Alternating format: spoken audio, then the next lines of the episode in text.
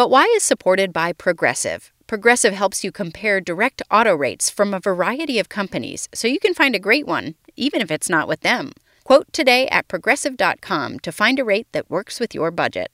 Progressive Casualty Insurance Company and affiliates. Comparison rates not available in all states or situations.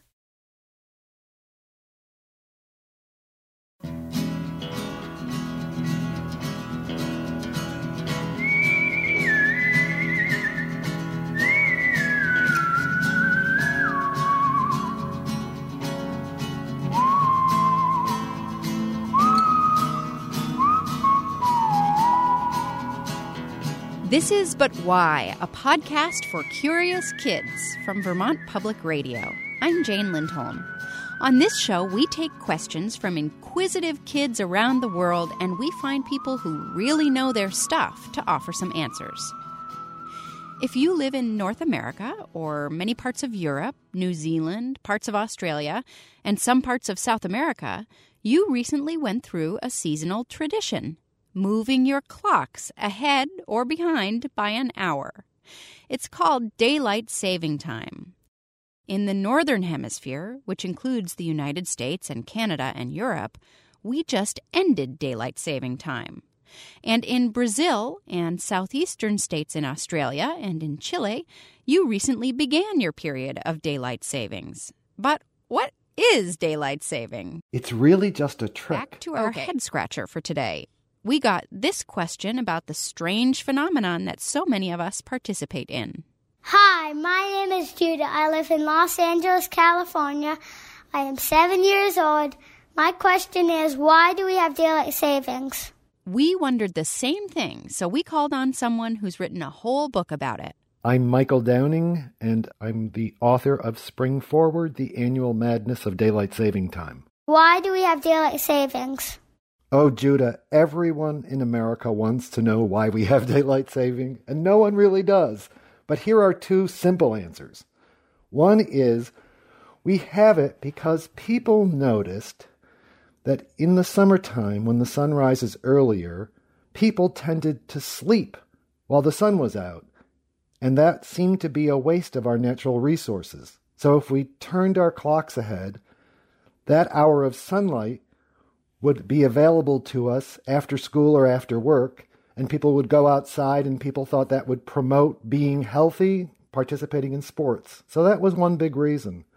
And then the second reason is that shop owners and people who own stores and other businesses realized that if that same hour of sunlight was given to workers at the end of the day, they would stop and shop on their way home. So people bought more things and businesses liked that. So those were the two main reasons we have daylight saving. So, what we mean when we say daylight saving time is that we have shifted our clocks so that more people are awake and able to take advantage of an extra hour of daylight at the end of the day in summertime when we have long days. And then in the wintertime, we go back to what is called standard time, and the sun rises a little earlier in the morning and sets a little earlier at night. But before we go any further, let's answer a question from Holly, who lives in Dublin, Ireland, and wants to get a little more information about this idea of day and daylight itself. Hello, my name is Holly, and I am six years old. And my question is why are the days longer in summer and they're shorter in winter? Why are the days longer in summer and shorter in winter? Well, there are a number of reasons for that, Holly, but the simplest reason is that our Earth is not a perfect circle and our orbit around the sun is not a perfect circle. So in winter, we're actually farther away and tilted away from the sun. And in the summer, our planet tilts back toward the sun and gets a little nearer. So we get more sunlight as we pass through that part of the year. And then every winter, we lose a little bit more of that daylight. Does that make sense, Holly? In the wintertime, right now in the northern hemisphere where you are, the part of the Earth that you live on is tilted further away from the sun. So there are fewer hours in each day, each rotation of the Earth, where Dublin is in the path of the sunlight. And since the sun is lower in the sky, its light is less strong and it's colder. Here's the funny thing, though, about the way we talk about this. We say the days are shorter, but if a day is 24 hours, whether it's summertime or wintertime, it's not that the days are actually shorter. It's just that there are fewer hours of daylight and more hours of darkness. Time is still the same, it's how we perceive it that changes. It's absolutely true that we think of a day being when brightness is available to us, when sunlight is available. And in fact, that is a, a, confusion because we know we have 24 hours of day every single day of the year. But it might also explain why so many people, particularly those of us who live in the Northern Hemisphere, look forward to summer because it seems to us our days are much longer if we have those late summer sunsets. Yeah, and we should point out we know that some of our listeners are in places like Sweden and Denmark and maybe northern Russia and maybe the southern part of Patagonia. And your days and nights are not necessarily light and dark at the same time as people who are living in Ecuador and Mexico and Kenya. Well, you know, you're the problem of time around the world is really interesting if you think about it because not only do the southern hemisphere have winter when we in the north are having our summer, so it's totally the opposite of what we expect to be normal because of where we happen to live.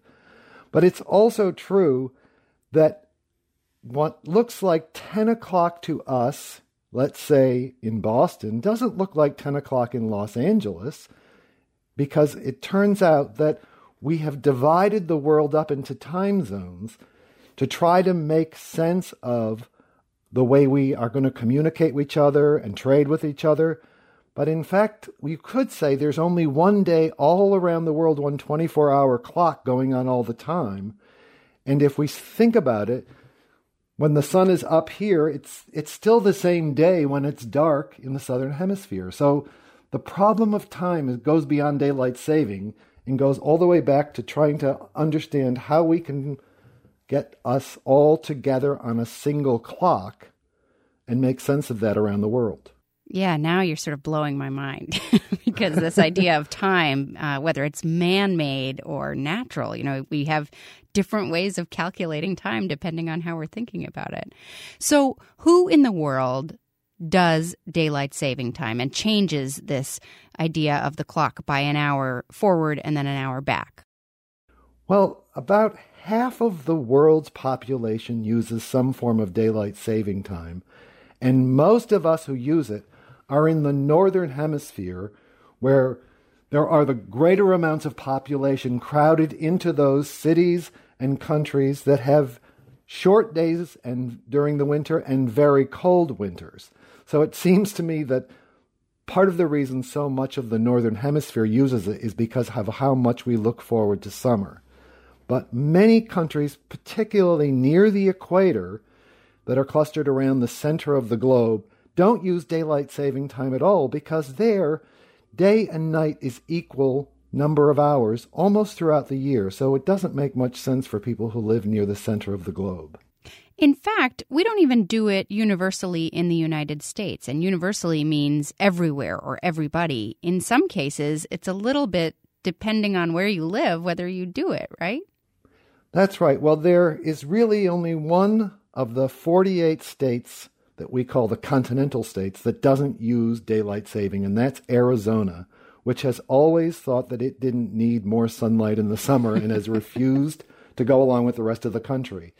But Hawaii does not practice daylight saving either because it's one of those places in the world right near the equator, and so it doesn't make any sense for them since they wouldn't save any daylight since almost every day has 12 hours of light in Hawaii. And some communities make a decision not to change as well. The state government might decide to change, but I can remember traveling through some Amish communities in parts of the United States, and they didn't necessarily follow daylight savings time. Yeah, well, there was a time until about 50 years ago, there was no national policy. We didn't all have the same law for daylight saving. The problem with that as you can imagine, is it got confusing to know if some people turned their clocks ahead and some people didn't, what time it was anywhere. So we had trains that would leave New York and they wouldn't know what time it was in Chicago when they got there. so it got sort of confusing. And that's really why the Congress has tried to keep all the country together because, you know, the only real use of clock time is that it's the same wherever you are. So it's predictable when we travel or when we trade goods. So we've generally agreed on how we're going to tell time, and we've standardized it or made rules that everyone follows so we know what time it is in Des Moines and Dakar and Dar es Salaam and Dover. But we don't all want to share the same clock, the same time zone, because then it might be dark all day in one country and light all night. So we created these things called time zones. That's why when it's 6 a.m. here in Vermont, where I am, it's 8 p.m. in Tokyo, Japan. And the time zones generally follow the sunlight so that you can have most of your day in the sunlight. So we have also agreed on time zones. And within our countries, we've generally agreed on whether or not we follow daylight saving time and change our clocks in the springtime to get an extra hour of daylight at the end of the day. But we don't have to agree about how we feel about this or how it affects our sleep when we change the clocks. My name is Emma, and I am six years old from Shreveport, Louisiana. And I like daylight savings time ends because I slept in a little to 6:24 when I usually wake up at 6. My name's Jack, and I'm seven years old. And I think daylight saving time is cool because um, you get to stay up an hour later. Hi, my name is Nephilie, and I'm from Seattle. And how daylight saving times affects my sleep. It's really weird because I know it's supposed to um, feel like eight feels like nine, but for some reason I've had more energy when I wake up in the morning. I'm less tired than I usually am. I always feel like a grizzly bear, but now I feel normal. My name is Juna. I live in Atascadero, California, and I am 10 years old. Light saving day changed my sleep schedule because I woke up an hour earlier than usual. I don't think I like light saving day. Thanks very much to the four of you for sending us your feelings and your experiences with changing the clocks. Coming up, why do we still do daylight savings if it's a trick? We'll find out. This is But Why, a podcast for curious kids. I'm Jane Lindholm. We are talking today with Michael Downing. He's the author of Spring Forward The Annual Madness of Daylight Saving Time. It's worth noting that daylight saving time is actually a fairly recent invention. We started doing daylight saving time in the United States during the First World War when we were trying to save some energy, that natural resource of sunlight, for the war effort. That's really what the goal was. And we were following England and Germany and other European nations who had started this war long before America got into it. And then when we got in, we thought we would try the same plan they were all using. Most European countries started in 1916. The United States started in 1918. And it was designed as a way to conserve energy costs because a lot of energy was going towards fighting the war. But why have we stuck with it? Well, a lot of countries and states have kept it for a few years and then gotten rid of it and then started up again and so forth. It's really confusing. Even in the United States, there was a long time where states and towns could decide for themselves whether they wanted to change the clocks or stay the same all year round. And that caused all kinds of problems, since no one knew what time it was anywhere else. So it's been pretty standard since 1974. But again, why do we still want to do this? Michael Downing says a lot of it comes down to money. Many businesses really do make a profit because we have that extra hour of light in the evening. In the summertime. That's right. If you go outside in the summer, you play sports, you might go to the ballpark, you might have to mow the lawn, somebody might look at the house and think it needs a new coat of paint. And all of the stores that provide all of those things tend to make more money every time we use daylight saving. So small businesses around the country really favor daylight saving. And I think there's another reason we tend to love daylight saving, and that's simply because in the summertime, most kids are not in school anymore and having more time at the end of the day to be outside, often at the beach or to go to a lake, or just be outside for that extra hour until the sun sets, we start to think that's kind of our natural right and we don't want to give up our hour. What are the downsides? Well, there are a couple of problems with daylight saving, and one of them is that we now do daylight saving not just four months a year or five months a year or six months a year, as we did when we first started it long ago. Now we do it for eight months a year. So, for many people, just in the United States and around the world, we have very, very dark mornings in different parts of the country thanks to daylight saving in March and in November. So that's one of the problems with it. It's also daylight saving is a problem for people who are religious and who pray according to sunrise times and sunset times because every time you change the clock, you change their habits for praying. So there are some real objections to daylight saving. Michael, do you think we're going to keep it, or is there any chance that someday we would drop daylight saving? Well, there every year some people who seem to get tired of fiddling with their clocks think it's time to get rid of daylight saving. But the history of daylight saving tells us that about every 20 years, we actually add an extra month to how long we use daylight saving. So I think, if anything, we're just going to get more and more of daylight saving. Well, so, okay, this is where I always get confused because I can never remember which one is daylight saving and which one is supposedly standard time. So, in the summertime, that's daylight saving. And what you're saying is we have eight months where we have this change in what would ordinarily be our clock. So, if we keep going in that direction, don't we someday get to 12 months and then we're just in daylight saving 100% of the time? Well, that's exactly right. If you think about it, what we used to call standard time, just regular old time. Well, now, because we only use that four months a year, daylight saving time has become our new standard time. It's the regular thing. So I think we are nearly there. Well, engage in a thought experiment with me then, or, or a sort of a philosophical physics idea. Have we changed time then if we suddenly decide to just go to daylight saving permanently? Well, here's the funny thing about daylight saving it's really just a trick.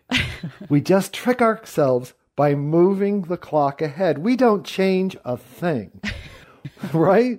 So even if we went to 12 months, we just went to daylight saving all the time, all we'll have done is moved our time zone one zone to the east. So that means that the people who live in California would just be on mountain time.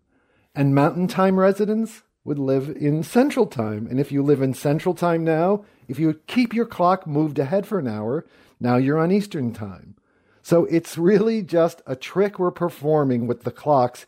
We don't have any effect on the sun or how much daylight we're going to have every day. Now, your book is called The Annual Madness of Daylight Saving. So, can I read from the title that you think this is silly? I think it's not only silly, I think it's so confusing that it has for more than 100 years been a source of debate, argument, confusion, and all sorts of crazy comedy in our Congress. The lawmakers themselves do not know how to talk about this, don't know why we're doing it, and yet every 20 years they give us some more of it.